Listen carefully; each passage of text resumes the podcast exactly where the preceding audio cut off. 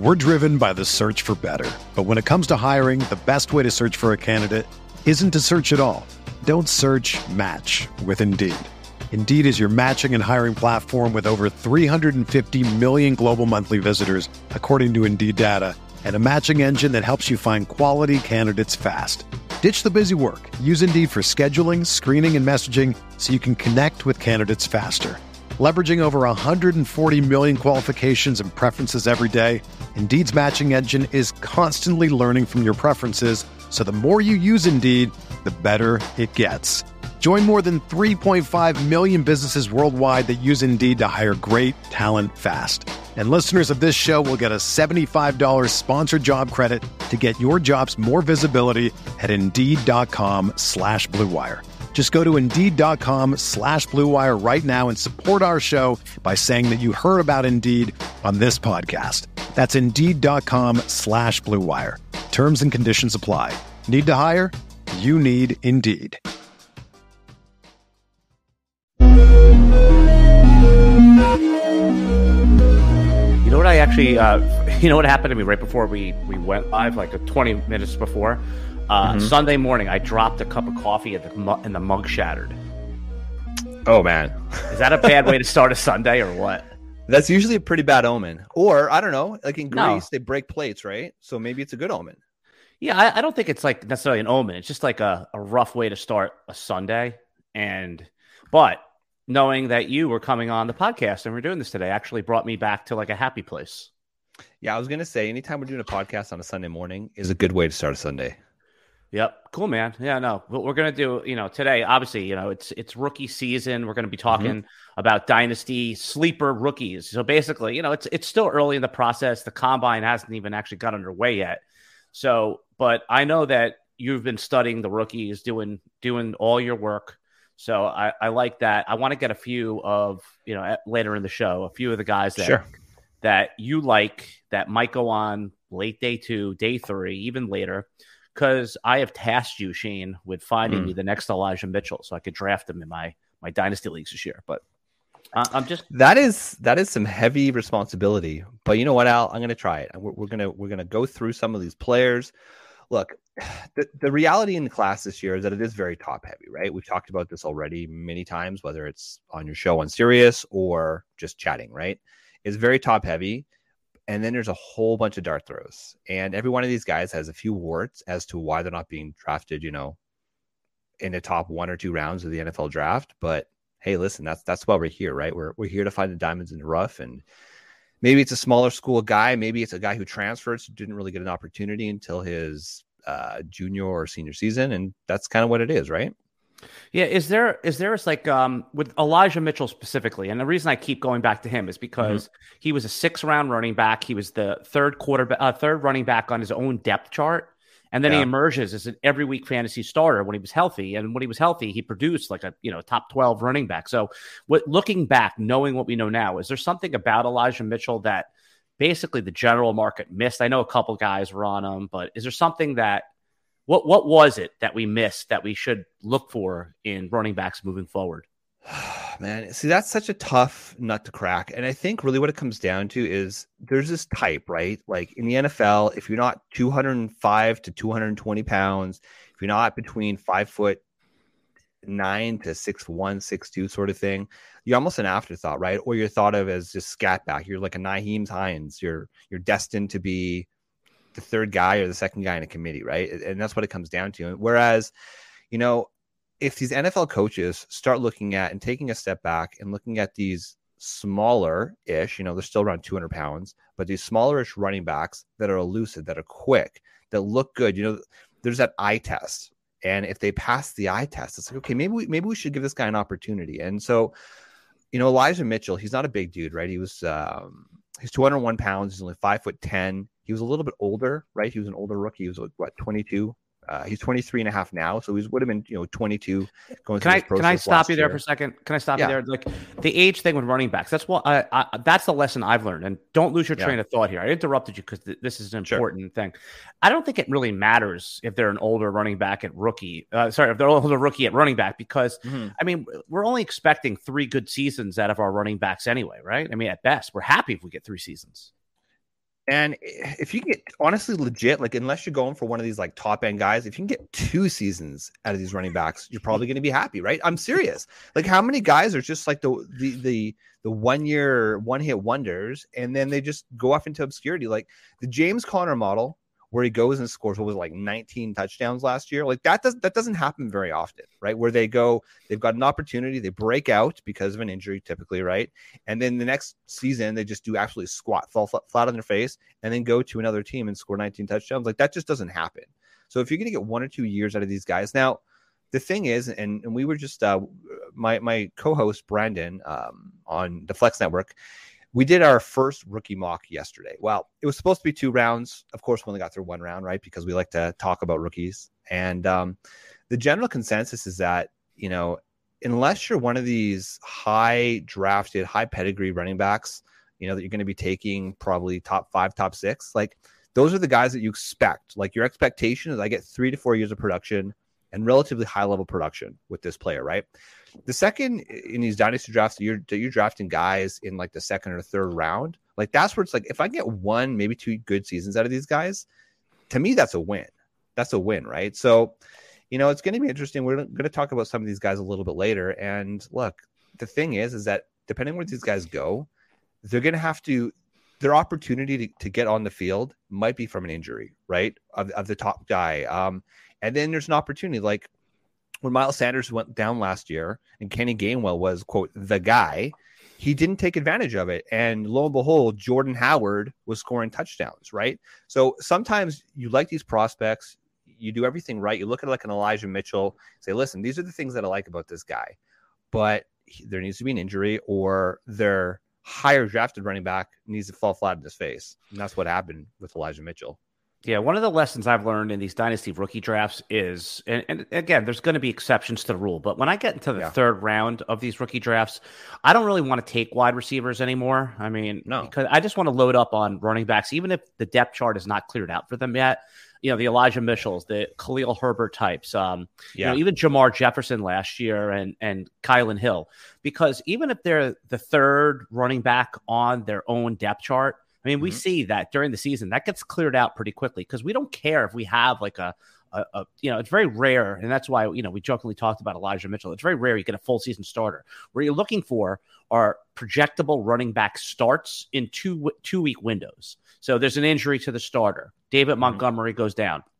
At this point, you know that you could draft uh, that you could start Khalil Herbert uh, and expect a pretty reasonable, you know, top 15 running back game out of him. So I think my strategy moving forward in these rookie drafts is going to be identifying these running mm-hmm. backs that maybe taken around four, round five, round six that are, you know, the running back three, they're going to make the roster on their team. And those are the guys I'm looking to draft. The guys you want to take tar- uh, shots on, like Kene Nwangwu from last year, for example, right? The reason I took a shot Min- on him, the, have... the rookie, the rookie running back on the Minnesota Vikings. That is correct. Yes. Yeah, Kenny I want to make sure we're rookie running back, or now I guess sophomore running back. Right, he's going into yeah. his second year. He didn't do much last year, and that and, and obviously there's Dalvin Cook, there's Alexander Mattison, right? These are guys that are ahead of them on the depth chart. But why are we taking shots at these guys? Because you look at them and they're hyper athletic. You know, they're 90th percentile athletes, and those are the types of players you want to take a shot on. And so the thing is, is that do you remember when Jerick McKinnon went to San Francisco? A couple years ago. He got paid. He was like one of the top paid running backs. Everybody's like, "What the hell are you guys doing?" Because he came off that great season on Minnesota, uh, in Minnesota, and he got hurt. So we didn't really have an opportunity to see what the hell they were doing. But then, you know, even Kansas City this year when they were playing him just a little bit, he looked athletic when he touched the ball. So those are the types of players you want to go for. And guess what? Uh, Shanahan has a type. He's got a type of running back. And so you look at Elijah Mitchell, KL, and who is his best comparable player? It's Jerick McKinnon, right? So I get the feeling like smart coaches like Kyle Shanahan, look, and I guess I don't want to do this coach work, coach worshiping guys, but he gets players on his team. He gets players that know how to play football on his team. And then he's not afraid to give them the opportunity, right? If they shine in camp, eh, he saw him and he he saw like uh, Trey Sermon, and Trey Sermon did absolute squat. So it's like, all right, let's give Elijah Mitchell the opportunity to play because he looks good in practice. He's hyper athletic and he's a guy that we're going to take a shot on. So that's why if you're not drafting one of these top two, three NFL, you know, so call it day one, day two, and and realistically, you know, in, in the NFL in 2022, round two is a new round one, right? Like the vast majority of these elite running backs are going to be drafted in round two because NFL teams are getting smarter because the running back position is somewhat interchangeable, right? You want to go for these high athletic guys. And that's kind of what I feel like. I feel like Shanahan sometimes plays like the fantasy game, right? He's like, all right, who, who would I want on my fantasy team? Well, this is the guys that I want on my real NFL team, right? Like, don't don't go out and draft plotters. Let's draft athletic guys that can score touchdowns, that can look good. And hey, if they can stay healthy, they might actually make a contribution to the team. So the one thing I will caution you on is that Elijah Mitchell, he may be a sell high if you can sell him. So I actually sold him for uh, a de- uh, you know a, a decent payout. Um, it's always a little bit painful uh, selling a player of that stature, especially on a team like San Francisco that's going to likely produce. But you just look at his range of outcomes next year. You know, he wasn't highly drafted. Um, Trey Lance is presumably going to be the starter next year. So is he going to take away running opportunities? We know Deebo Samuel loves to play running back. So is I don't know if that is that sustainable long term. I don't know, but I'm looking at next year, and so range of outcomes. Elijah Mitchell is somebody that is re- reliable. But you have been doing these underdog drafts, Alec. Where's Elijah Mitchell going in the fourth, fifth? Right, like he's uh, in that he's yeah, definitively yeah. in that dead zone. Yeah, I mean it's fine. I mean I, I, don't mind taking a shot on him. You know, the running back pool dries up quick. Uh, by the way, RotoWire Dynasty Fantasy Football Podcast is brought to you mm. by WynnBET. Uh, thanks to WynnBET for sponsoring us all season long. Uh, WynnBET is the exclusive sponsor of RotoWire's Fantasy Podcast. WynnBET brings you the latest action with a user friendly interface, moneyline bets, boosted parlays, over unders, and all the live betting you like. They also have a digital casino with an amazing interface. WynnBET is currently available in nine states and rapidly expanding. At WynnBET, the possibilities are limitless. Register at WynnBET today, make a qualifying deposit and wager, and receive $200 in free bets. Promotion may vary by state. Download WynnBET now. That's W Y N N B E T. That's WynnBET, the exclusive partner of RotoWire Dynasty Fantasy Football Podcast. I'm Alan Seslowsky. I'm here with Shane Seely, my old friend from the Flex Network, and we're going to be talking about some rookies that you should be drafting in the you know, later rounds of your rookie draft, guys that, you know, obviously it's going to change when they test a little bit and it's going to vary upon landing spot. Running back being the most landing spot dependent uh, position, probably of of any of them. I mean, obviously, you could order, you could argue quarterback might be as well, but um, you know, just you know that that's a little bit more obvious. We, are looking for different things with quarterbacks. Speaking of the combine and testing, and um, yes, I did you hear? I, I am trying to think where I heard this, but are there going to be a lot of key players refusing to run the 40 this year? Uh, I, it would be pure speculation for me to say that. I haven't read anything that. Oh yeah, so do that. But this, I mean, here's this, the thing: is well, last year was unique, right? Because there was no combine. And was that last year? or Was that the year before? That was last year, wasn't it? Well, I don't remember. They all blend together for me at this point. Yeah, no, that was, that was pretty. It was last year, right? Because, it was last you know, year. Okay. Chase, oh, right, like, right. You know, none of these guys yep. had a combine, right? So, you know, these players don't have the combine. And so they found that like Ja'Marr Chase literally didn't play last year. He was the first drafted wide receiver off the board, and then he lit the NFL on fire, right? And they made it all the way to the Super Bowl because of a player like that. Um, you know, I, more and more we're starting to see these players opt out of their bowl games. More and more we're seeing players like Jahan Dotson, for example, get, getting the invite to the Senior Bowl and then opting out of the Senior Bowl because hey, he's probably going to get higher round draft capital. So, what school? What school does Dotson go? Is he out of? Jahan Dotson. I knew you're going to ask me that question. Let me just double check here. Jahan Dotson is coming out of. Do, do, do, do. Sorry, Al. Yeah, no problem. Obviously, we yeah, he's out of Penn State. Yeah, okay. out of Penn State. Uh, and then, so if we it, maybe the 40 is just less important than we thought it was. Yeah. Like we don't really. Be, Well, again, it's it's important, but maybe for the top prospects, like, do you really care what Treylon Burks is going to run his 40 times? Yeah, I mean, it matters. No, it, the thing is, it does matter though, Al, right? Because there is look, it depends on the wide type, the type of wide receiver, right? So like a Treylon Burks, but I'm not saying it doesn't matter. I'm saying does it matter less than we thought it does? Explosiveness like, matters in the NFL, mm-hmm. and, and the thing is, is that you talk about the eye test, right? When you're comparing it to to college level athletes, it's sometimes harder. That and that's why you know you got to sometimes caution these these guys who only look at tape when they're evaluating a prospect versus looking at the tape as well as the actual metrics that's important because your eyes can be deceiving especially if you're looking at a smaller school player where you need to you know things like the 40 the reason that these they do these different tests they do the shuttle like the because these are metrics that translate into the NFL. If you're quick, that matters in the NFL, right? So yeah, you know, I, one second. I, I think you're. I think I'm not communicating the question right because it's not. I'm not saying that the metrics and the mm-hmm. and the tests don't matter. I'm saying specifically the 40 yard dash. Like, why is the four, why is it a 40 yard dash? Like some guys. Oh, are, you're saying. How many 40 yard plays are there really? Like most plays. I mean, you know, if a good player, what does he have like six 40 yard plays a, a season? You know, it's yeah. like, why isn't the 20 yard dash the most important thing? That's yeah. what I'm saying. Like, what is this? Why is the number 40 the, the gold standard? And I think players, especially like some players that are projected to go in the first couple rounds, are like, hey, why am I going to hurt my draft stock by running a 40 when I'm already locked in? I mean, Burks, for example, he's going to be the first or second wide receiver off the board. He's going to be a mm-hmm. first round pick. Can he only hurt himself by doing that? Can't teams, if they put less emphasis on the 40 yard dash, avoid, you know, falling in love with the metrics? Like Henry Ruggs blew the combine away, right? And he it, he pushed himself all the way up into the first the first wide receiver off the board. Off the field stuff aside, that didn't look like it was a good choice. You know, I mean, no. so that's what I'm saying. Is I think you're going to see more and more players. You know, we saw, like you mentioned, we saw people opting out of bowl games. Now I think yeah. you're going to see people opting out of what's probably the most, you know, it's the ice skating of the Olympics, right? It's the the 40 yard dash is the the the key event that everyone looks to. It's it's the one I watch. Yeah.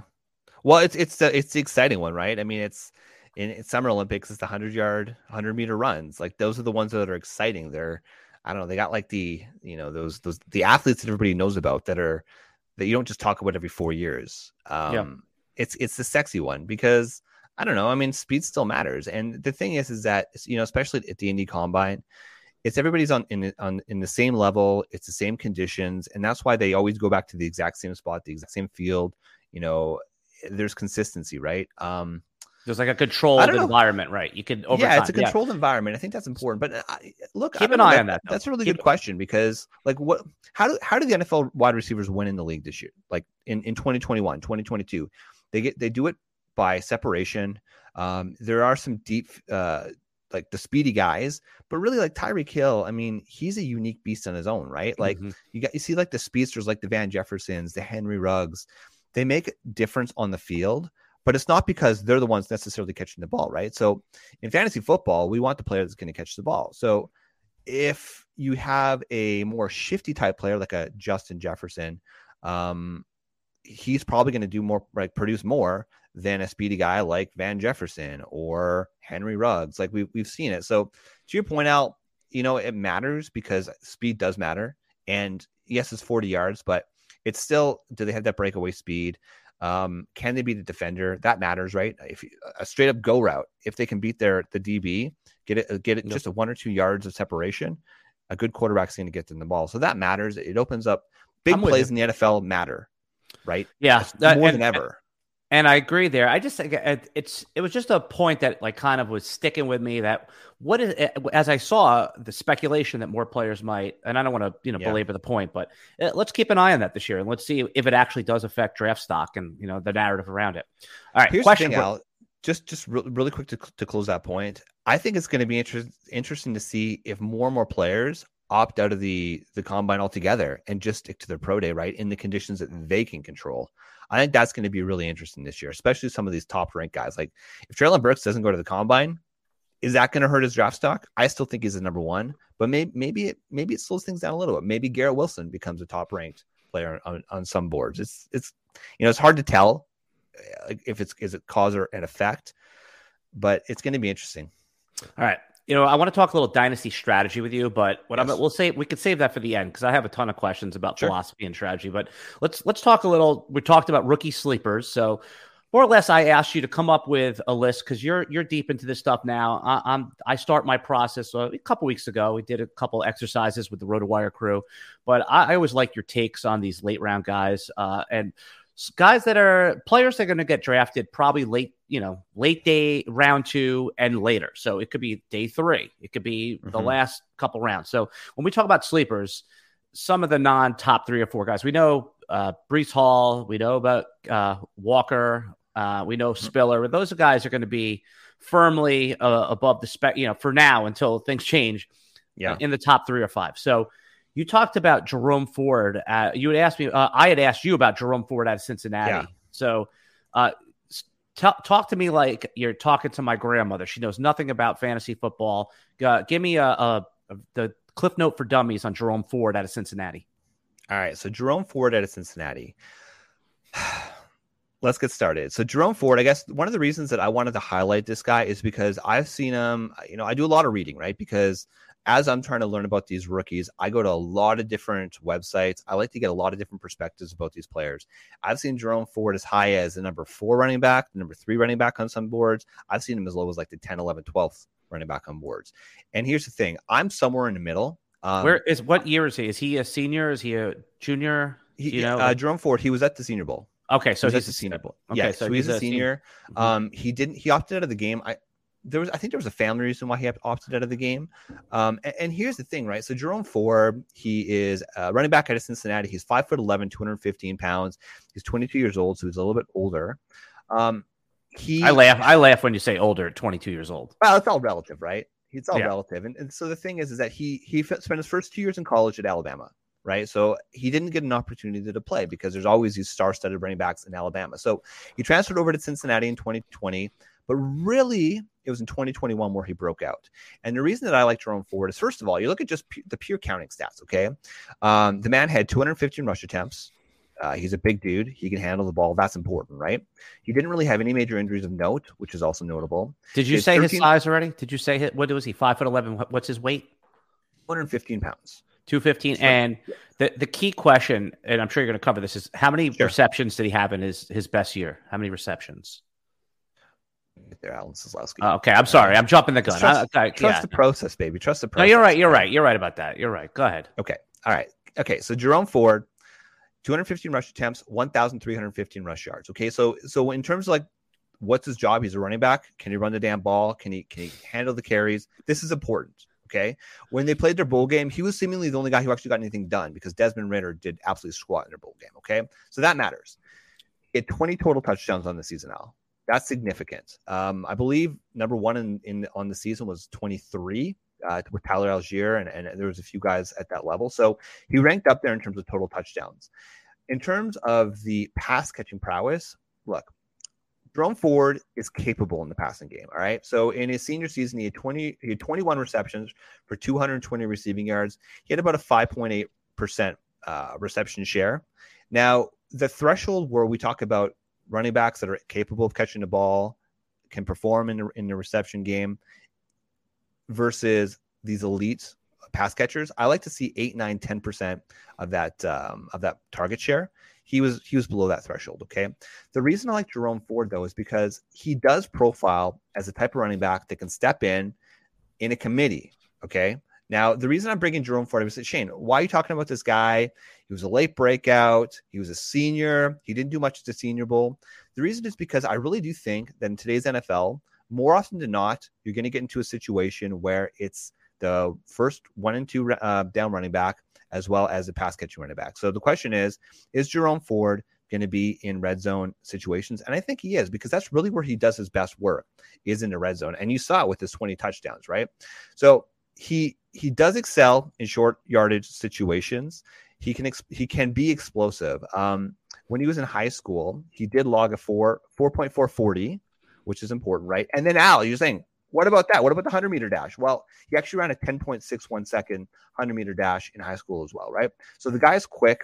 The guy can be elusive in the goal line. The problem is he's average at best in the reception game. So, well, let, let, I want to. Uh, this is what I want to yeah. talk about there because the reception stuff. So, uh, okay. it's funny. It's I, I, I see you guys talk a lot about the the share percent, and I understand why that's important. Yeah. But if you're if you're just talking about players that'll translate to the NFL, and this is a it's it's not really an arbitrary number, but some yeah. guys at RotoWire did a little background research on this. Is and, uh, and 20. It was the number was oh, 20. 20, 20 okay. yeah. And again, it, whatever your number is, but 20 just means yeah. like I'm not worried about it. You know, I mean, if it was no, like six capable. receptions, right, it would just be like, oh, all right. But 20, it, it's like okay, they're totally capable. It's just opportunity. You know, I don't know if he had other receivers on his squad or like that, but it, it's like it checks a box for me.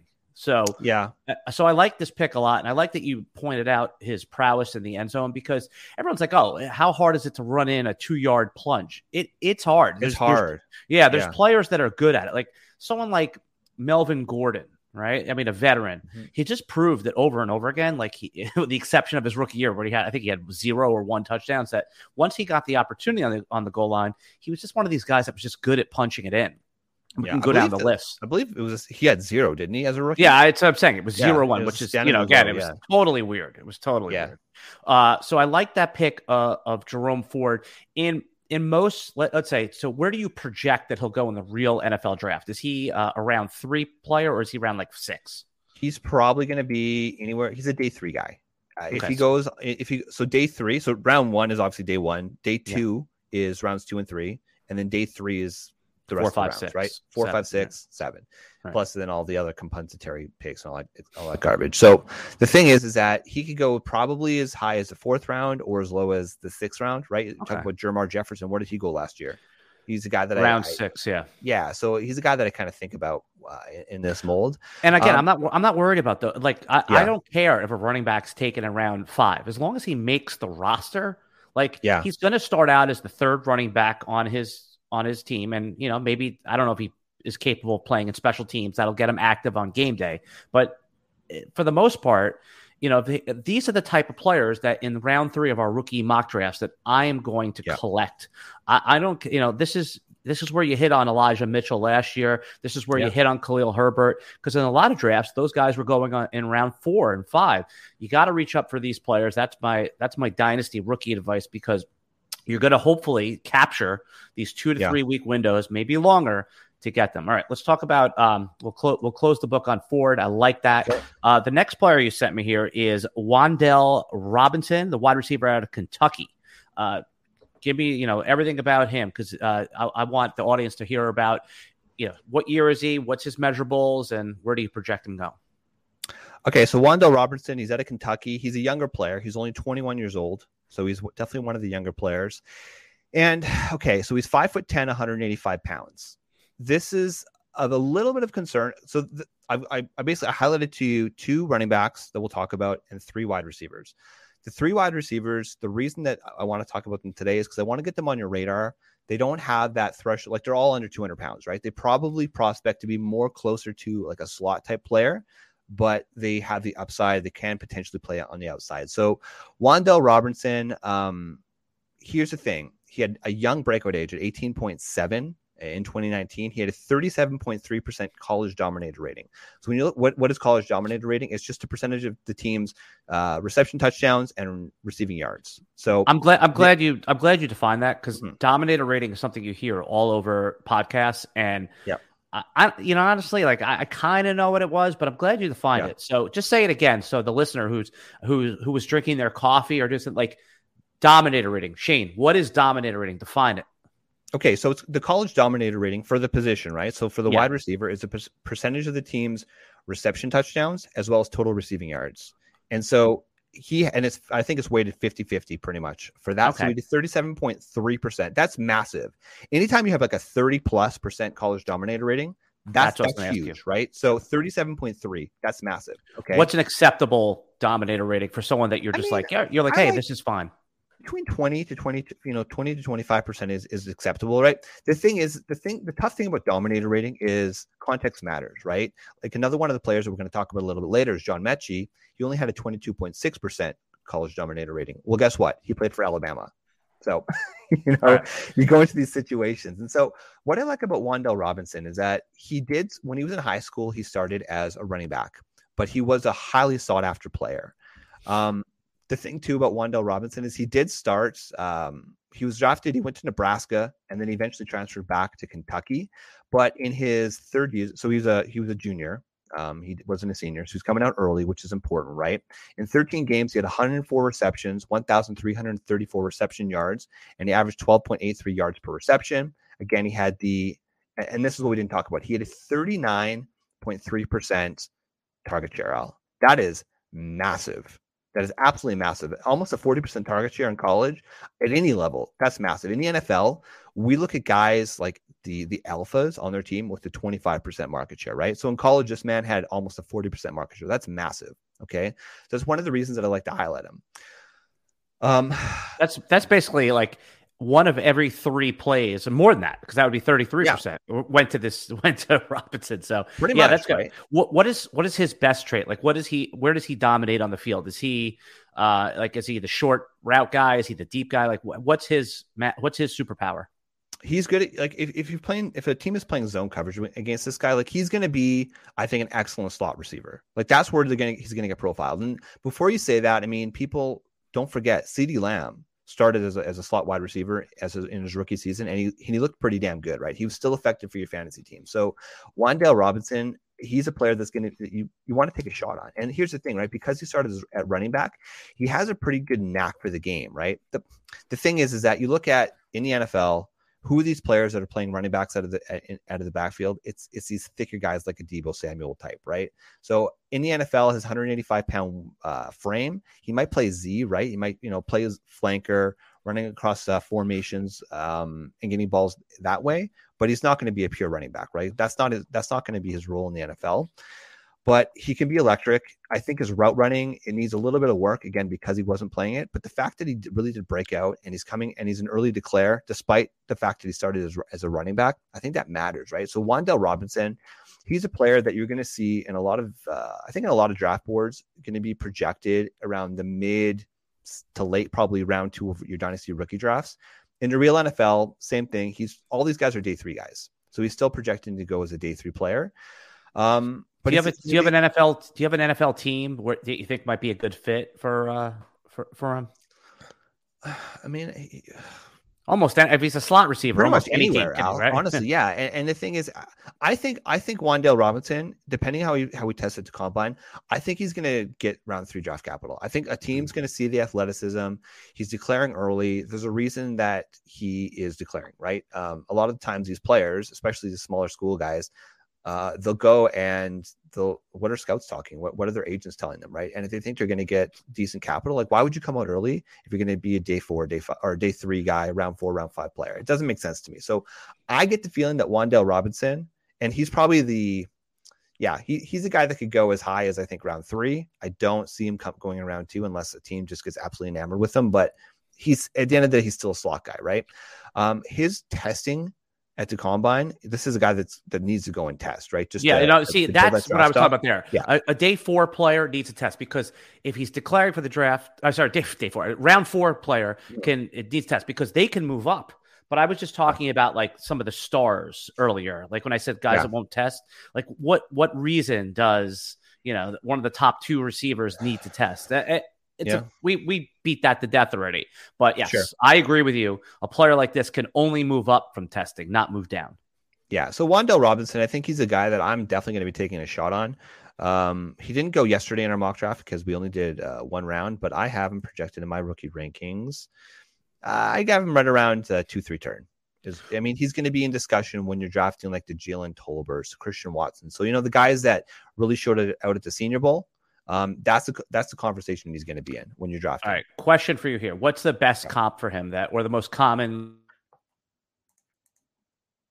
Oh, I losing you.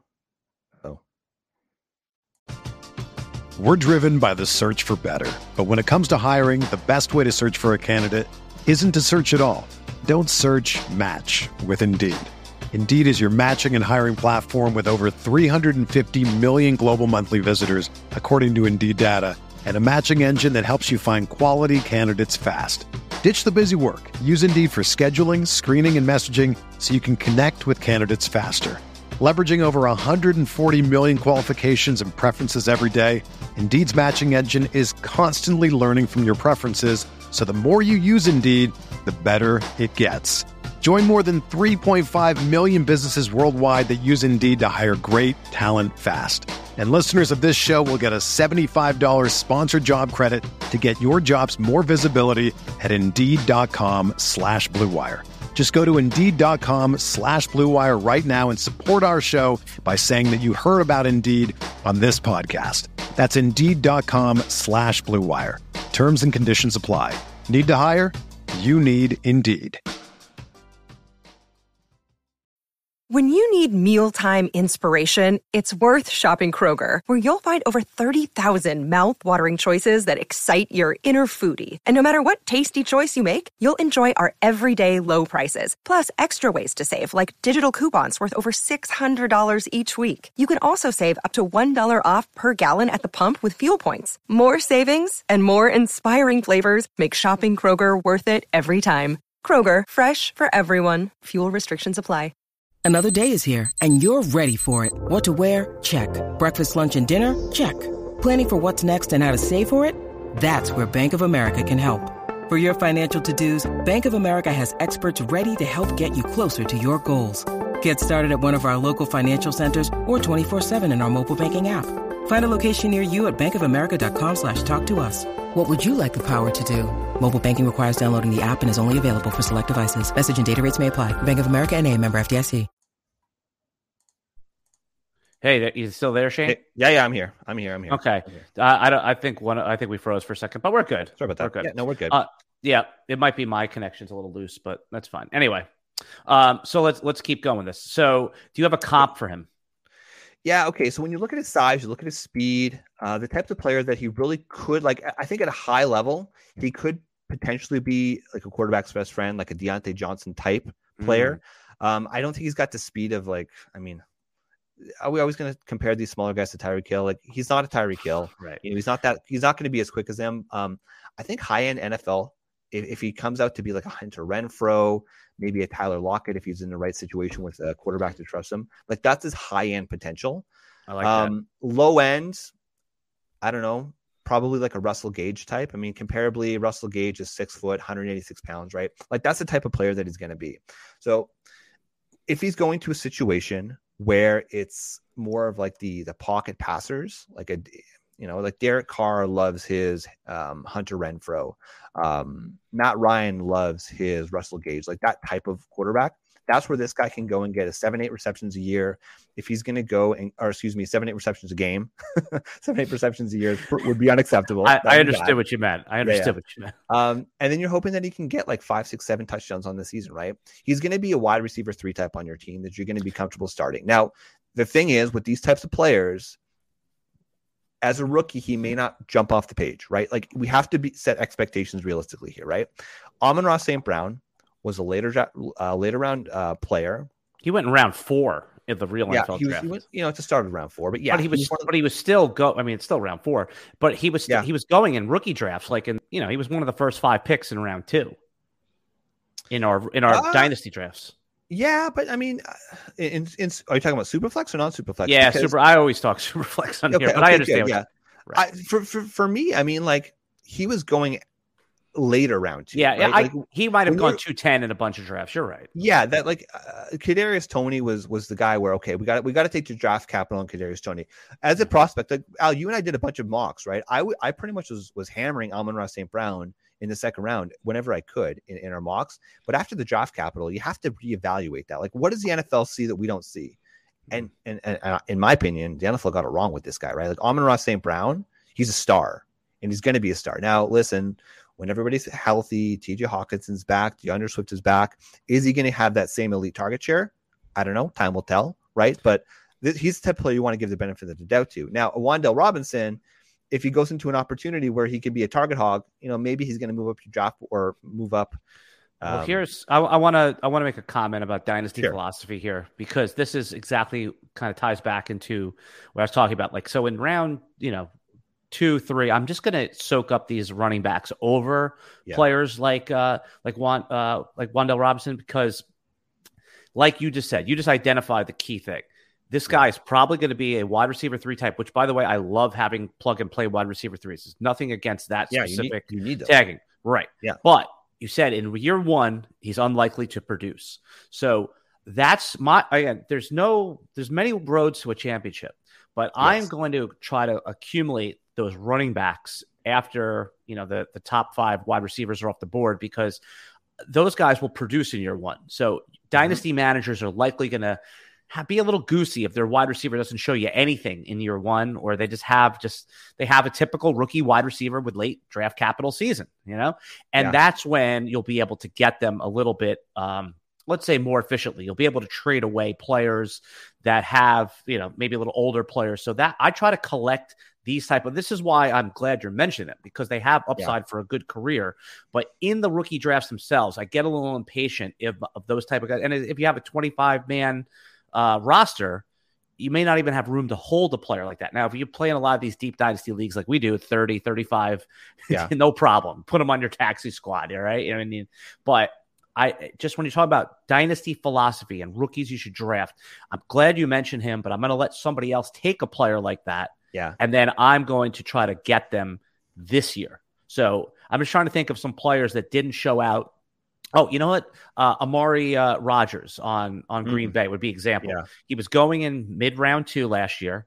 Right. Yep. That's where People I was drafting him ahead of Amon St. Brown. Right. Because oh, now, he's going to the Packers. Right. Now this year, if I was to offer someone, uh, let's say I had the last pick in round two or like 3.1, I'd probably someone that has Amari Rodgers is probably like, here you Not go. All. Yeah. Right. So that again, this doesn't apply to every situation, but just as a philosophy question, if yeah. he is going where you said he's going to go in that late round two, I'll probably pass for the running backs. That's my philosophy, and I, I, because I'll be able to get this guy next year if I have a feeling with his upside, like you just described. All right, let's. So well, here's just just on that, Al. So this is relevant. Okay, one of the questions I keep keep being asked a lot, and I'm sure you the same as with you is at what point because this 2023 class man it's going to be the greatest class in history. 2023 watch out ladies and gentlemen. Okay i'm being facetious right out so the question is is like at what point are am i comfortable trading my 2022 picks to get a 2023 pick? And the answer for me is okay in round one and this matters right because context matters. I think you'd agree and the general consensus out there is that this quarterback class is not as strong right? Um is look Malik Willis, I love Malik Willis. I, I love his upside, but in any other other year, he'd be like the fifth, sixth uh, quarterback off the board, right? So at what point am I comfortable trading my rookie picks? Probably right around that 1.7, 1.8. If I can get, say, a 2023 one and then maybe a later round one pick or even like a round two pick this year, that's something that I'm going to consider. Okay. That's for the early round. And this there's some nuance to this. All right. So then the, the question is if I'm in round two, am I willing to just straight up trade one of my round two picks for say a 2023 round pick, round two pick and maybe a 2023 fourth or fifth or something like that? Here's the thing. I am more likely going to make the pick this year, banking on the fact that a round two pick this year. I mean, every year there's it, most classes are top heavy, right? Yes, there's going to be depth, but round two in your rookie drafts, round three, you're always taking shots right? So would I rather defer that lottery ticket to next year and pray that that's going to be like that lottery ticket's going to pay off, or would I rather scratch it today, knowing that at least there's an opportunity for this player to go and do something in the NFL? Maybe Amon-Ra St. Brown was that lottery ticket last year. You said, you know what, screw it, I'm just going to make the pick because there's a better chance that if this guy pays off, he's going to be worth more than a round two pick this year than a round two pick next year, right? So in round one, if you can get say like like I said, if you trade away your 1.7, you get a 2023 uh, round one, and then maybe like a, a third or a second round pick along with that. I'm going to do that right away. But if I'm in my round two and I'm I'm in the dart throw uh, position of this draft, I'm going to throw that dart this year. With I'm banking on the fact that this player is going to do something in the NFL because that's how you that's how you win in dynasty Al, right? Like you need star players, but you also need to win on the margins. And what that means is that you have a player that you draft in round one and round two, your rookie drafts, that you can now trade for a round one pick next year. Right. So that matters to me. So Wan'Dale Robinson is the guy that I'm probably going to scratch that lottery ticket on this year versus trading that pick away. That's just me. That's that's my philosophy. But it, it's fun, it's funny you say, it's funny you say that. Like I and I hear that a lot. Like, hey, if I if I get a round two or round three player and they hit, yeah. I'm going to try to trade them for a first round pick for another lottery ticket. And it's yeah. it, and there's definitely a lot of merit to that, but it's I it's the perpetual rebuilders, the ones that are constantly trying to trade up and trade up, and they're not just enjoying, you know, the fruits, uh, uh you know, the, of their spoils. You know, it's they're like like I, unless you're getting like the mother load for Elijah Mitchell, it's like you have a starting running back. Why the hell are you trading yeah. him? So so the, well, perpetual. So that's, that's, a good point. Let, me, like, let, me, let me let me finish yeah. the point real quick. Okay. Is that it? Just there's perpetual rebuilders in every mm-hmm. league, and they are basically dead money walking. I mean, yesterday I had a guy in a league in a pretty sharp league, and he was just saying that he was like, "Oh, I'm rebuilding, right?" And he's the he's the superflex team that has Tom Brady, so I understand quarterbacks are hard to come by. But so yeah. rebuilding to me is like selling off your veterans to get some picks. The guy uh, traded me Najee Harris off his team, and right, and and it wasn't even like for the mother load. Like he, I gave him two firsts and a second, so I paid probably market, but not like I mean any player yeah. would do that, right? I gave him so two first and a second for Najee Harris. Like that's not okay. a rebuild. And then so I'm just saying, like always trying to when you have a bird in hand, you know, yeah. don't always try to trade up. Just enjoy it. Um, but that's again the dynasty philosophy question. What were you going to well, add to that? Well, I think t- to that point, it's if you scratch that ticket this year, right? Because all these guys, is a reason they're not going in round one of these drafts. Okay, if you scratch that ticket, you can either a sell the player at a profit, right? You know, the, easiest comparison is stocks. Sell that player a profit, or hold on to that damn player. Let him play on your team. Let him contribute to your team. And it like because last I checked out, we're here to win championships, right? Like that's why you play dynasty. And I, I definitely get lost in that a little bit because I get so enamored by the rookies. But if that player does hit, like Amon hits, don't trade him away unless you get fair compensation for that player, right? Um, because he's young, he's the type of player that you want in your dynasty leagues, and uh, you can either keep him or you can trade him. So that's why I'm more inclined on these later round picks to just take take the swing, man. Like why yep. defer to next year? Because a round three pick in 23 is going to be just as much of a dart throw as a round three pick this year.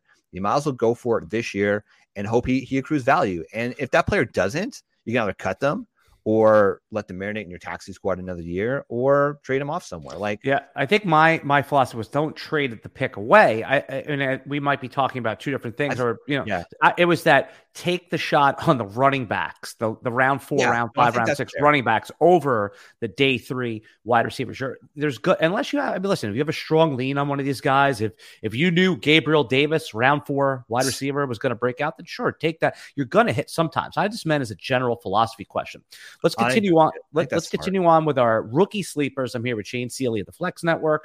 Uh, I'm Alan Slowski of RotoWire. By the way, the RotoWire Dynasty Superflex rankings have just been refreshed. They've just been updated. You can see them right now for free for 10 days. Go to rotowire.com forward slash try. Just put in your email. There's no credit card. Just you can see all of RotoWire's premium content for 10 days free.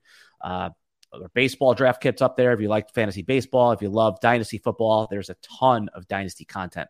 So rotowire.com forward slash try. Check out everything for free for 10 days. All right, Shane, rookie sleepers, guys that I can get in my rookie draft. I, am going to jump the field on. You like Sky Moore, the wide receiver out of mm. Western Michigan. Break him down a little bit for me. Uh, why should we draft him in our rookie drafts this year? Sky Moore is he's another fun guy. He's out of Western Michigan. Um, look, he's going to be all three of these guys I'm talking about again are, are probably they're smaller bodied guys, so they're likely going to be uh, profiled at least to start as a slot wide receiver. So keep that in mind for context, okay? Um, but Sky Moore, again, another young player who's only 21 years old. He's at a, a 24 point or 21.4 to be exact. Um, he's at a Western Michigan. He's five foot nine, 195 pounds, but he's got the BMI baby. You know, I like that BMI. He's thick. He's 21.8 BMI, which is higher. Like by comparison, Wan'Dale Robinson was a 26. So uh, Wan'Dale's a little bit more svelte, thin, whereas Sky Moore is a little bit thicker, which I generally like. And also at 195 pounds, like I'm so much more comfortable with my 195 pound wide receivers than 185 pounds. I mean, really, my minimum threshold for these players where they're not just going to get destroyed in the NFL is like 180 pounds, but I like them closer to 200 pounds. So 195 pounds, I like that for him. Whew, get ready for this, Al. Okay. He had a 44.8% college dominator rating, which I just love. Like that just makes me tingle inside. He's got a college target share of 39.5, and his yards per reception was 13.6. So overall, he is respectable from you know from that standpoint too, right? Now, what does he actually do at Western Michigan? Um, and again, sorry, he is a, uh, a junior coming out, so he's in, he just finished his third year of college. In 12 games, he had 94 receptions, 1,283 receiving yards, with again, like like I said, uh, the target share of 36.68 percent, and then a catch rate of 70 percent, and he had 10, uh, 10, overall touchdowns. So the man could get it done. Um, pretty much anywhere you put it. Uh, the thing that I like about is that when he was playing in high school, he actually started as a quarterback and a defensive back. So he wasn't a wide receiver in high school or in uh, in high school, and that matters, right? Because first of all, you know, you look at these like I don't know, like it's it's probably like Julian Edelman, for example, right? It's it's probably a cliche to think of it, but these players when they played quarterback at any level, right, they just seem to have a different understanding of the game. So he played quarterback. He understands the nuance of not just his position, but the but the team as a whole, right, on offense. But then he also played defensive back, so he understands wide receiver tendencies. He understands um, what his defenders are going to be doing. So to me, that's important. Um, and then he he he translated the reason he moved to wide receiver because he was a damn good wide receiver. He's shifty, he's quick at changing direction, and he's super reliable. Um, in court in college, uh, the QB rating when quarterbacks were targeting him was 116.2 in his college career. That's high, right? Which means this is a player that can be relied on. And so for Wan'Dale Robinson, we had you know some of those smaller bodied guys. The high end comps for a player like Sky Moore in terms of his body type is players like CeeDee Lamb, Stefon Diggs, maybe like a, a Rashod Bateman, a Jerry Jeudy type. So this is the type of player that they've got the speed, they've got the size, they've got the shiftiness that they can go and actually make an impact right away. This is the type of player that the NFL is starting to fall in love with. Why? Well, guess what? These are the types of wide receivers that are winning in 2022. So they're shifty, they're quick, they're not necessarily those those big alpha Mike Evan type players, right? But they're not also those small shifty guys that are always freaking hurt and that are never playing for your team. So that's why I like Sky Moore. Sky Moore is popular. Um, I think he's going to be moving up draft boards. The thing that I that I say, listen, fantasy gamers, just take some pause on him, right? Let the process play out because again, he does have he is currently being projected as a day three pick. So you know, there's always that upside but there's always that risk that he's not going to get on the field right away because we love him, but does the NFL love him? So that's that's Sky Moore. He's a guy that I, I am actually I've got him ahead of Wan'Dale Robinson for the reasons that I outlined. Um, if I'm going to take a shot, I'm going to take a shot on the bigger guy, the guy that I've seen more reliable comps for in the NFL consistently year year in year out. So Sky Moore. Guy that caught my eye a little bit here, and I want you to break him down. I put him on the cover of our YouTube video. It's Tyler Allgeier, the running back out of BYU. Mm-hmm. Uh, we, you know, you, are going to have to give me the cliff notes as we got two players to cover in about eight minutes. So uh, okay. break them down, baby. You're doing a good job. I'm enjoying this. I'm sure the nice. listeners are as well. Tyler Allgeier is, is a, player that I just based on profile, who I think I'm going to be drafting in a lot of my my rookie my uh, in my rookie dynasty drafts. Yeah, you've you've got to type Al. You've got to type his his pro comparison is a guy like James Conner. Now he's not as big as James Conner. Tyler Allgeier, like I said, running back at a, at a BYU. He's 21 years old. He'll be 22 when the season starts next year. He is five foot 11 and 220 pounds. Ooh. He lit the NCAA on fire last year. Um, let me just pull up the stats here. Okay, so on 276 rush attempts, he had 1,601 yards, which was third in the NCAA total, and he was tied for first with 23 total touchdowns. We talk about the receptions. Okay. He had 28 receptions for 199 yards. And guess what, Al? He had a 10% target share, which means they were actually going for him uh, with the ball. Now, the thing is, I will add some context to that. It was typically in shorter routes. Um, he, could, he could do over the shoulder catches, but he wasn't going down the field. He wasn't lining up his wide receiver as much as, um, say, like a Kyren Williams might have. But he's still a player that he profiles. He's got the side, he's got the speed. He could profile as a three down back in the NFL. And you talk about a dart throw, there's a reason that people are talking about Tyler Allgeier. And look, after like I like John Metchie, he's a guy that I'm taking a shot on, but after the Kyren Williams, David Bells, Trey McBride's, like those type of like that class of player, you're going to be starting taking shots on, on guys like Tyler Allgeier in the middle of round two of rookie drafts this year. He's a player that I get excited about.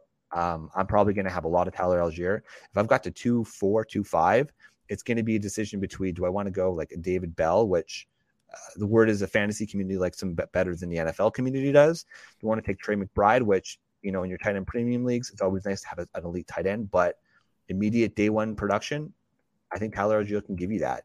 Yeah, I'm seeing. By the way, you, you mentioned players. you mentioned Trey McBride, the the tight end. Uh, yeah, I, am starting to see him show up in round one of some mocks now. So not in of the real NFL draft. So again, you know, that's, a discussion for another day. Yeah, a, a, discussion for another day. It, it, happens all the time in the NFL. That you know, the guy who the tight end teams fall in love with the tight end. That could be the T.J. Hockenson yeah. type. And you know, listen, teams teams make non-optimal picks all the time.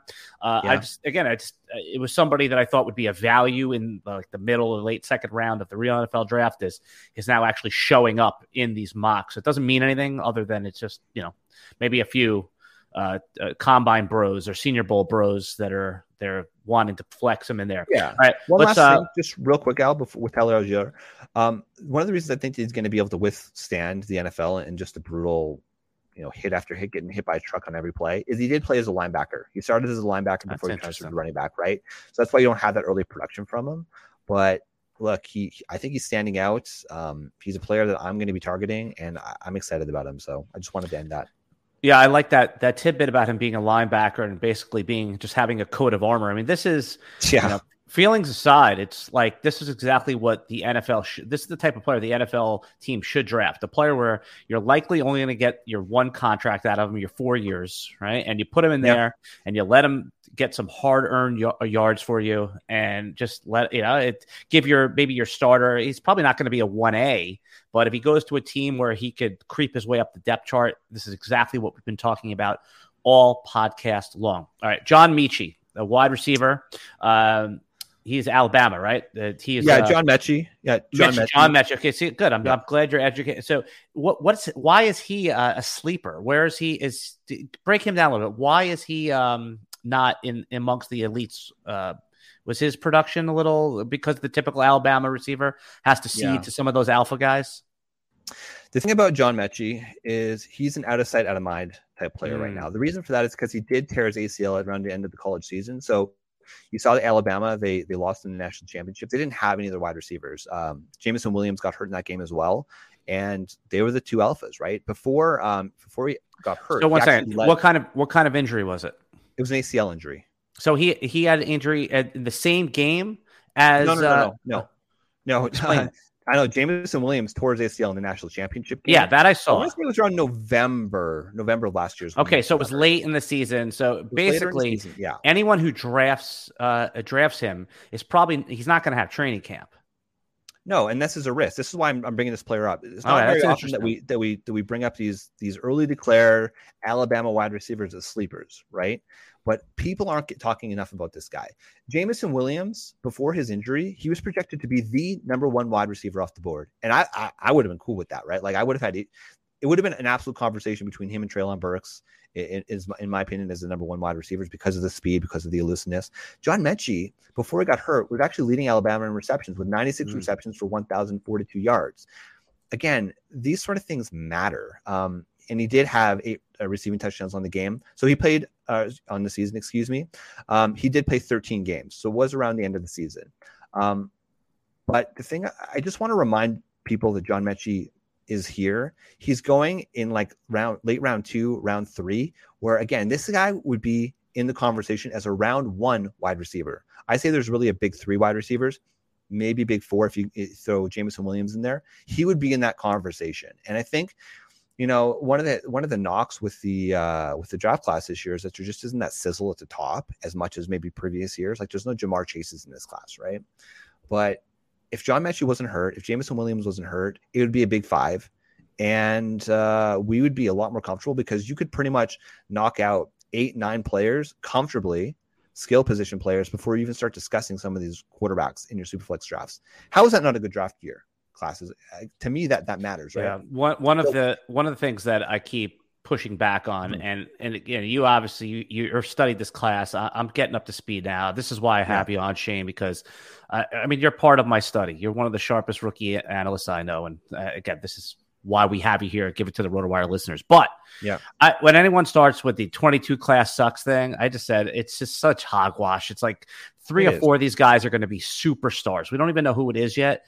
And even of the quarterbacks one of them is going to be just yeah, locked and loaded top 12 quarterback or top 15 quarterback, uh, you know, upside or be drafted next year. So when you just say, oh, the quarterback class sucks and blanket, it's like, okay, fine. Maybe there's not like a clear prospect, but you know, it's there. One of them is going to break out. And, uh, you know, I, for, we'll save it for another day because Sure. as we're running out of time. But We could. We I heard you, I heard you guys talk about Malik Willis as like your fourth Yeah. quarterback on your board. I see to me, and not I know you've studied this a little bit more, but I see someone like that, so a running quarterback with upside who's who's going to likely go in the first round of the NFL draft. And I'm like, he's the one one in Superflex, or at least the one two if there's a running back you like. So I just think that's uh, just from a, a not just a profile perspective.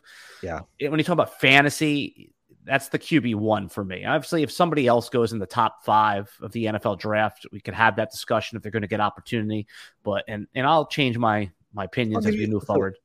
I'll give you real quick um, where, where I have Malik Willis. So Malik Willis is my number one quarterback, just because of the upside. Oh, good. He's- I thought I heard you guys say he was the fourth quarterback in in your podcast. No, uh, probably the fourth quarterback coming off uh, draft boards, which I think after the Senior Bowl that that's now ch- going to change, right? Like Yeah. what I'd like to do is like so. Um, I don't know if I'm allowed to comp another site, but there's another site that I go to that has an indexed.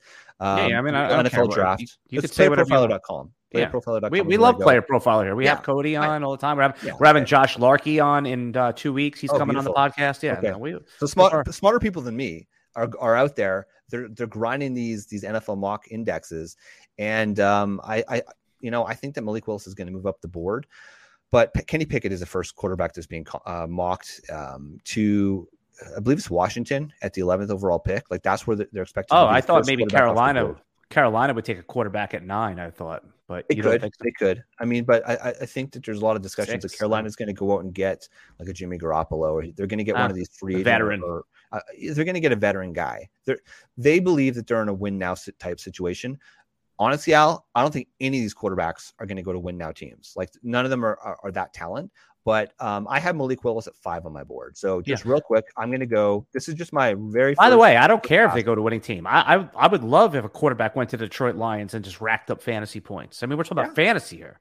That's all. Well, the thing is, is that there's also, you know, the uh, the Jacksonville Jaguars that can ruin um, generational prospects. Yeah, but that's co- that was. I mean, everyone. I think the consensus believes that that was coaching and environment. Like every, I, I think that the consensus and and sharp analysis would say that the Lions is a great environment. Everyone loves Dan Campbell. They love the new hire for an offensive coordinator, and I, I I'm They've I'm changed on- that culture, man. They've done a great yeah, job. that's what I'm saying. So again, I don't care about, and I've heard other sharp fantasy analysts like yourself talk about that, like need to be on a winning team. But I, I'm, you know, if, if the Lions get Willis somehow, okay. and- let, let and- me let me change that. Let me change that then. Okay? Okay. They don't need to go to a winning team. They need to go to a non-dysfunctional team. Is oh that yeah, better? uh, uh, you know what? And those are two different things. They are absolutely. And and I'm glad we made that distinction because right, yeah. I mean, any. I mean, we've all worked in poisonous work environments before. We don't maximize our upside, our potential. So it's all right. toxic, man. Yeah, just uh, so I'll give you the last word here. Finish out what you were going to say, and then we'll wrap it up. I just want to give the people a little bit of taste. Like, so this is my top six players in Superflex drafts so far, pre combine, all this stuff. Okay. I got 101, Breece Hall. Then I'm going Treylon Burks, Isaiah Spiller, wide receiver, or excuse me, running back at Texas A&M, Garrett Wilson, Malik Willis, Matt Corral. That's my top six. So there's only two quarterbacks in there, and they finish out the top six. So that's the type of quarterback class that it is this year, in my humble opinion. The NFL is hungry for quarterbacks. I just think that when you've got these, look, there's no such thing as a, a perfect prospect, but you've got these high end elite, likely can't miss prospects that are going to make immediate year one impact on your NFL uh, uh, dynasty teams. I'm going to target those players ahead of these quarterbacks because it's going to take some time for to develop a quarterback. And I get the easiest time to get a quarterback is in the rookie draft. I'm still going to go for those high end skill position players. That's just the kind of year that it is. Shane Seeley of the Flex Network. All your links will be in the video description below. I want everybody who's listening to this podcast, if you loved what Shane said, and how the hell could you not, go listen to his Mm. podcast. He does a podcast every week on the Flex Network. You can follow him on Twitter at the Flex Network One. I want you to do that as well. Uh, amazing analysis over there. Uh, and again, subscribe to his podcast. I'll put all the links in the audio. If you're listening to this on the audio podcast, uh, it'll be in there. And it's certainly worth a listen every week. Uh, There's no one more passionate about fantasy football and dynasty fantasy football than Shane Seeley and the Flex Network. Go follow him over there. Shane, you did it again. You blew up the RotoWire Dynasty Fantasy Football podcast. Well, obviously going to have you back uh, a bunch of times over the offseason to give us your updates. And like I said, everybody, This podcast is brought to you by WynnBET. We thank them. And to go see all of the RotoWire Dynasty Superflex rankings and all of our premium content for free, go to rotowire.com forward slash try. Shane, brother, I'll see you next time. Noise, noise,